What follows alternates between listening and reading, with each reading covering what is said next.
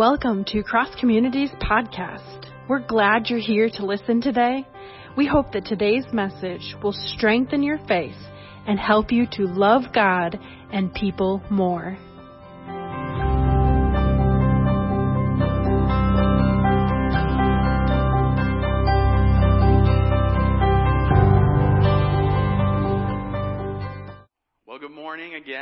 Good to be with you today.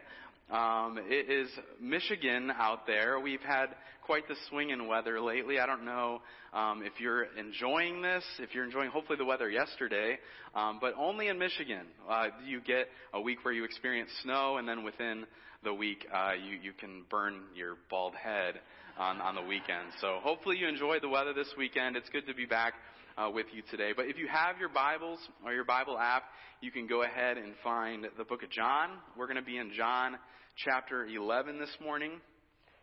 If you were here with us last Sunday, it was so good to be able to be together to celebrate the resurrection and to remember the life that Jesus gives to each and every one of us. And Pastor Jeff did invite us to stop looking for the living among the dead and reminded us that we serve a risen Savior who is at work in our world and in our lives today. It was so good to be together for that and to celebrate with all of you that Easter morning. But today we do get to continue a little bit into Easter.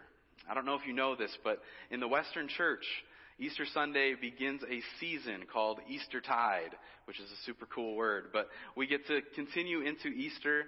Um, Easter isn't over for us. Easter is never over for us. Every Sunday is an opportunity for us to celebrate the resurrection and the new life that we have in Jesus. And so today we get to do that. We get to continue in our celebration of life as we look at some words about resurrection from Jesus in John chapter 11. But before we read that, I know I'm, I'm jumping ahead and telling you we're going to read and then we're not, but I wanted to set this up a little bit with some context about our passage because honestly, we're kind of jumping into the middle of a passage this morning. And in the verses leading up to what we're about to read this morning, we learn that Lazarus, the brother of Mary and Martha, is sick. And Jesus is really good friends with Lazarus. And so Mary and Martha send word to him to let him know that their brother's not doing well. And we're not told exactly what their expectations were when they told Jesus this news about their brother's health. But as we get into this story a little bit, we kind of get the feeling that there was at least some hope that Jesus would have been able to heal Lazarus, right?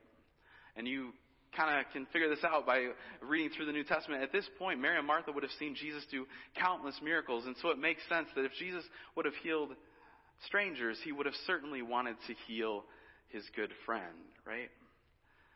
But before Jesus gets to him, Lazarus dies. And so that hope is kind of gone, and Mary and Martha are probably left with some questions for Jesus. And so that's where we pick up our story this morning. And so if you are able, I do want to invite you to stand with me this morning as we read what is good news. I promise it's good news from John chapter 11 this morning. This is John 11, 17 through 27. When Jesus arrived, he found that Lazarus had already been in the tomb for four days. Bethany was a little less than two miles from Jerusalem. Many Jews had come to car- comfort Mary and Martha after their brother's death. When Martha heard that Jesus was coming, she went to meet him, while Mary remained in the house. Martha said to Jesus, Lord, if you'd been here, my brother wouldn't have died. Even now, I know that whatever you ask God, God will give you.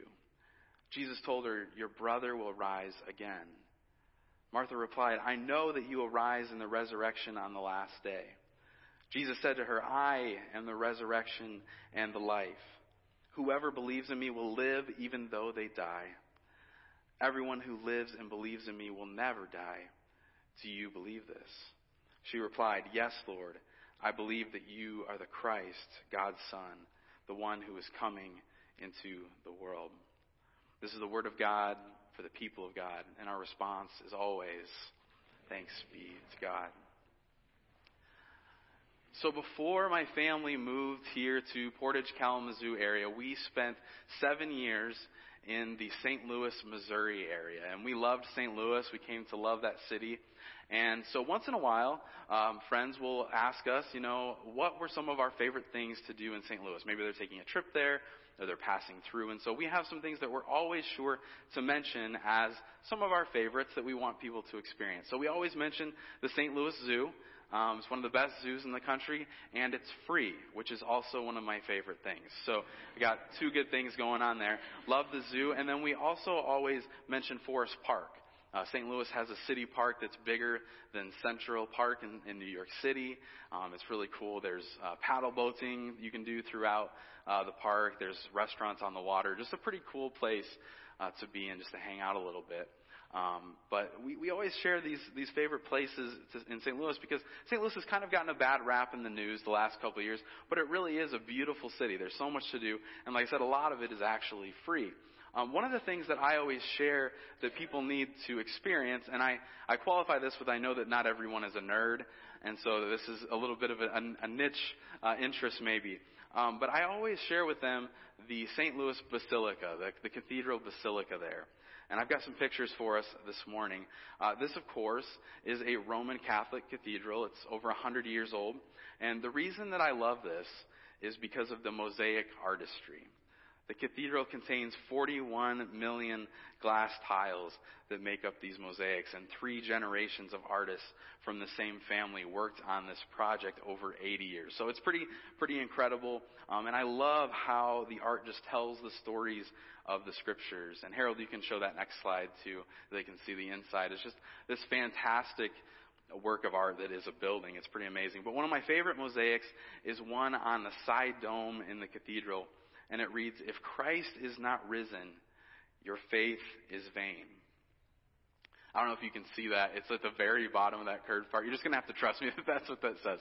Um, but I love that phrase. I think it's a great reminder of how central resurrection is to our faith. But depending on where you're standing in this cathedral, the phrase changes a little bit, okay? Because that dome is curved, and so if you move to the left side of the cathedral, it cuts off the word if. So it just reads, Christ is not risen, your faith is vain which is unfortunate. Like it changes, it changes the meaning a little bit. If you move all the way to the front and you're up by the altar and the lectern up there, again, it's curved, so it cuts off half of the phrase, so it just says, your faith is vain. Okay? It gets worse. So, um, so I, I can just imagine though these these artists that have worked on this this beautiful uh, piece of art for so long come down from their scaffolding and they're on the floor and they look up and they realize that depending on where you're standing in the room, it says your faith is vain. But then also, the priest gets up there every Sunday morning and has to stand in that lectern with the words, your faith is vain, like in front of him all the time. So it's a tough place to preach, I would imagine. But I love the words that were intended to be seen.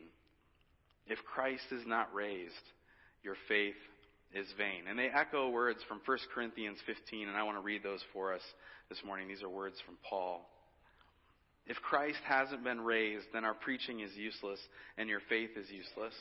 If Christ hasn't been raised, then your faith is worthless and you are still in your sins. And what's more, those who have died in Christ are gone forever. If we have a hope in Christ only in this life, then we deserve to be pitied more than anyone else. If Christ is not raised, our faith is in vain. These are some pretty depressing words to read if Christ is not raised, right? But what Paul is saying and what the words in the, the cathedral want to capture is this idea that resurrection is one of two things. It's either absolutely nonsense or it has the power to change everything. And Christianity has always insisted that Jesus' resurrection is central to all that we believe. But that, that doesn't mean that resurrection is something that's easy for us to wrap our mind around. It can be really difficult for us to believe in something so miraculous, something that is so unfamiliar. We don't see people coming back from the dead every day, right? And so if this is you this morning, if you struggle with this, know that you are in some good company this morning. We know that Thomas said that unless I see the hands and the feet and the scars from myself, and I can touch them, I will not believe that Jesus has been raised. It's challenging for us to wrap our mind around resurrection because it is either absolutely nonsense or has the power to change everything about our lives and our world. But what I love about our passage this morning is that not only are we told by Jesus himself that he is resurrection and life, but we're also told a story in which someone else is wrestling with this question, wrestling with this idea of what is resurrection. They're wrestling with how it works and what it means and what the power of resurrection means for us now and what Jesus could be possibly up to in what seems like an incredibly impossible situation. But Jesus doesn't take the time to fully explain resurrection before he brings it to them. And I think that that's a pretty interesting point. And my hope for us this morning is that as we continue in our story, we will discover why resurrection and new life matters for us, even right now, where we are in our life, maybe even before it seems possible for us. In our story, we of course meet Mary and Martha, and they're mourning the loss of their brother. And Jesus assures them that Lazarus will rise again. And Martha tells Jesus, I know that he will rise in the resurrection on the last day. And so this morning we need to pause here for just a second to understand that the people of Israel had always believed in a resurrection of the dead, or at least that was the predominant view. Okay? There was a group called the Sadducees who did not believe in the resurrection. Okay? In fact, not only did they not believe in a resurrection, but they also didn't believe in any kind of afterlife at all. Okay? So this is all that there is, what you're experiencing right now. It's kind of a bleak way to look at things, but that is why some say that they were so sad, you see. Okay? That's the worst preacher's joke ever. I will not use it again, but now you will remember that the Sadducees did not believe in the resurrection, right? Okay. You guys are going to groan about that for a while. Um, but outside of those Sadducees, the majority of the Jews embraced this idea of resurrections. They, they believed that at the last day God would raise the dead for judgment and for justice. And so when Jesus assures Martha that Lazarus will rise again, this is not something that is surprising to Martha. She absolutely would have believed and had hoped that Lazarus would be raised eventually. But this resurrection that they believed in was an event that was in the future. And so the resurrection was a distant hope for them. It would happen someday. But Jesus' next words to Martha are absolutely huge, and they're the focus for us this morning. In verse 25, Jesus says, I am the resurrection and the life. Whoever believes in me will live, even though they die. And so it's in this moment, with these words, that Jesus declares that he himself is the resurrection and the life. And so Jesus does what Jesus always seems to do, and he not only challenges Martha's understanding of things, but he completely redescribes what the majority of Jewish tradition would have believed. He takes the hope of a resurrection that they would have always understood as a future event that was a long way off, and he completely redescribes it. Not as an event that is coming someday off in the future, but as a person. He says that in Jesus, in himself, this future event was breaking into their present. I'm going to take a sip of water really quick before we continue. I was in a good flow too. But in 2015, I want to share a little bit of a story with you this morning. In 2015, I attended an event called NYC, okay? And for some of you, you think of New York City, that's not what this is. This is Nazarene Youth Conference, okay? And so every four years, uh, teenagers from across the United States and Canada they gather for this opportunity of worship and service and teaching, and it's pretty incredible. This one was in Louisville, Kentucky. Um, next year, 2023, our students will have the opportunity to go to NYC 2023 um, in Tampa Bay, Florida. And so I'm excited to hopefully have some of our students be able to go on that trip. And so in the months ahead, we'll start to talk about how you can financially bless our students and allow them to go uh, to Tampa Bay. So that's my limited commercial this morning for NYC 2023. But I wanted to share about NYC 2015 this morning because for me, that event will have forever a little bit more of a personal memory attached to it than what was just an incredibly impactful week um, with, with my students. Um, in the middle of that week, Morgan made the drive from St. Louis to Louisville uh, to tell me that she was pregnant with our first son, Owen. And so it was, yeah, I mean, it was fun. Uh, but I didn't know she was coming that week, and so it was it was a really special time for us uh, to celebrate that news together. But it was in that moment that a future life event began to break into our present. Because we talked about what it would be like to be parents. We were really excited about that potential, but at least for me, it was in that moment that it became real. That in less than nine months, we were going to be parents. And I remember how both excited and also terrified I was uh, with with this news because it was changing everything. And suddenly, the future, you know, prospects of Owen coming into our life became part of our everyday life, and we began to plan and think and have normal conversations about things like painting a nursery, right? Uh, discussing those baby names, reading those parenting books, or buying the parenting books if you're me, and then Morgan actually read a lot of them, so it's, it's good for her. Uh, but we even did things like attending birthing classes and doing all these things that you want to do to prepare for that moment, even though there's nothing that can fully prepare you for that moment and then the season of life that is coming thereafter. But Owen wasn't born until March of the following year, but it was in 2015 at NYC that that future event began to break into our present and change our life as we began to live into that reality that was coming. And now, six years later, Owen and now Theo are still continuing to change everything about our present. But every analogy breaks down, and there is no way to fully describe what God does for us in the resurrection. But what is so radical about our passage this morning isn't that Jesus teaches that there will be a resurrection, because Martha knew that. Israel knew that. The crazy thing that we read this morning is that Jesus says that he himself is the resurrection and the life, and that the hope that Israel had always expected was always a long way off, had broken into the present in the person of Jesus. I don't want to ruin the story for you this morning because um, spoiler alert: if you haven't read the story of Lazarus, Jesus raises him from the dead. Okay, like if you don't if you don't know this, this is not something we have time to get into the rest of this passage. It's a long one. Okay, go home, read that today. But the really good news for you and me this morning is that what Jesus did for Lazarus, He did for you and for me that first Easter morning that we celebrated last Sunday when He Himself was resurrected from the dead.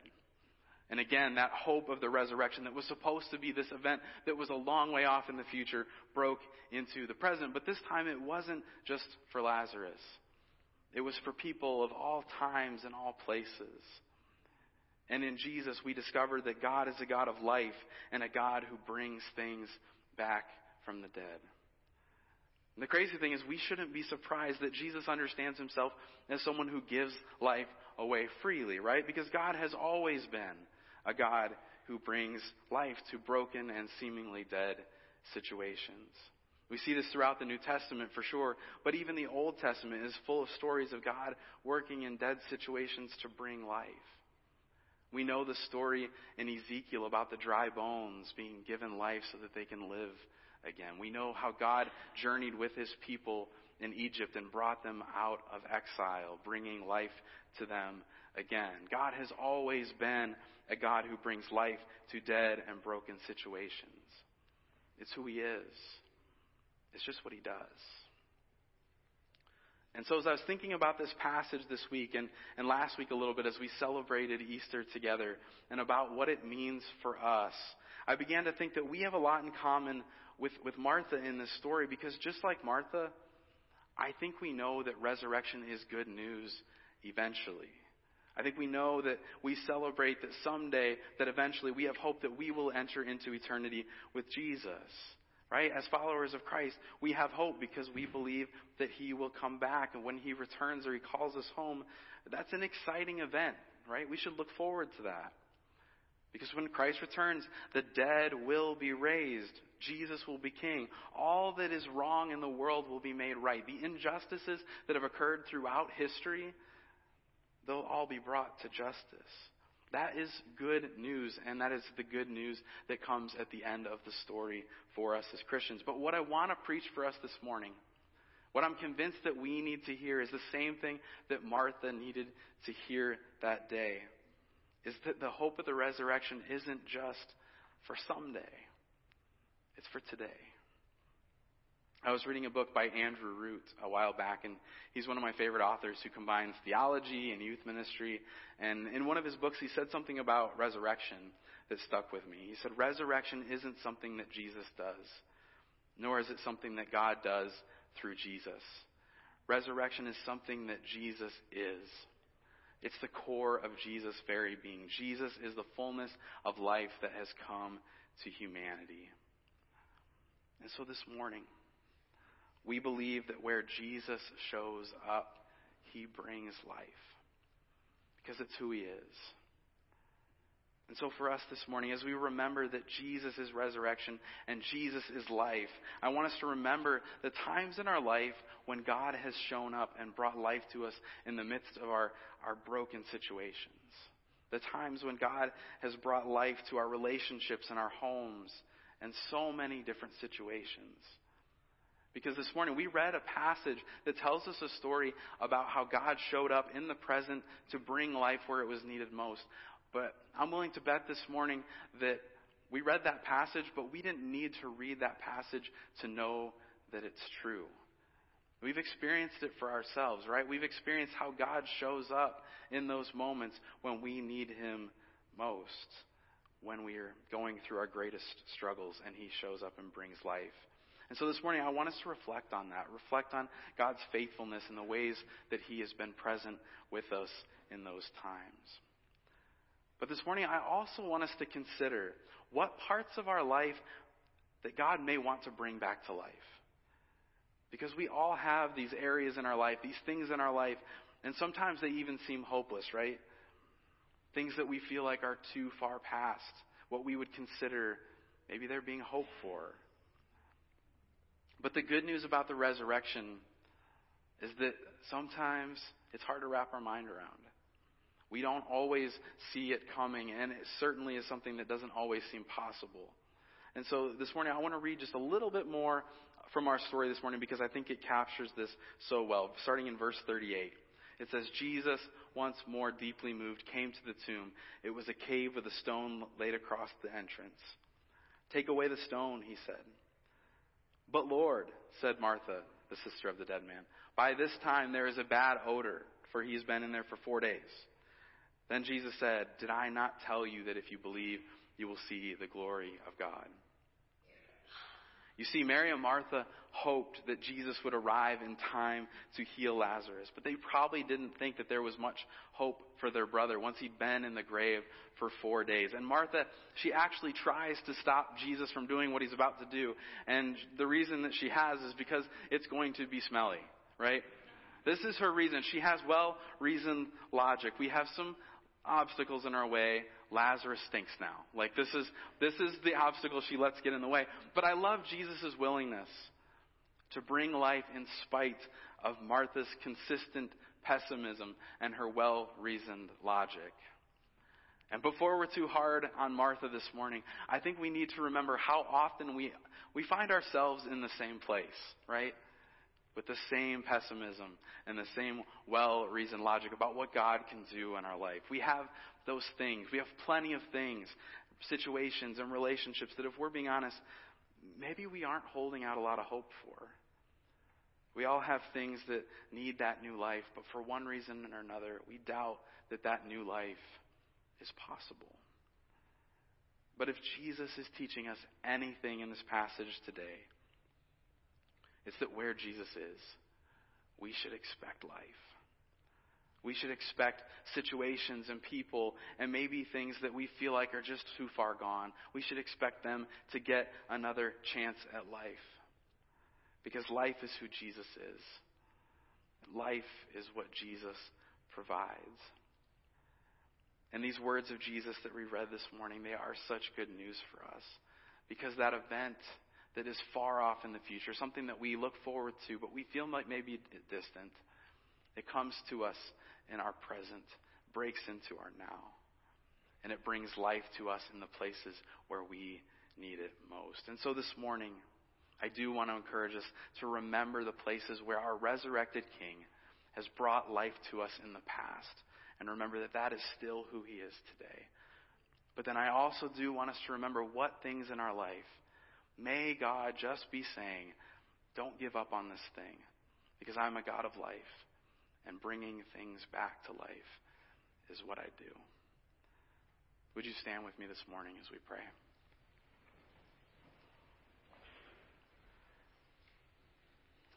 Lord Jesus, we do thank you for being life for us.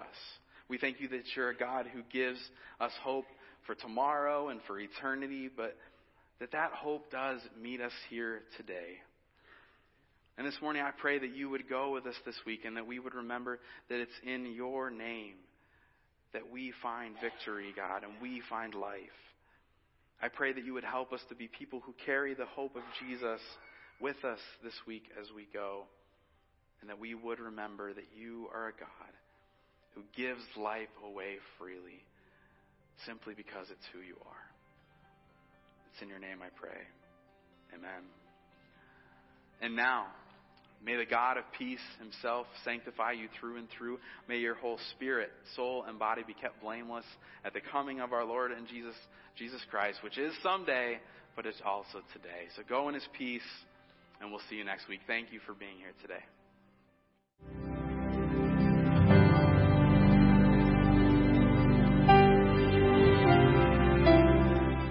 Thank you for tuning in to Cross Communities Podcast.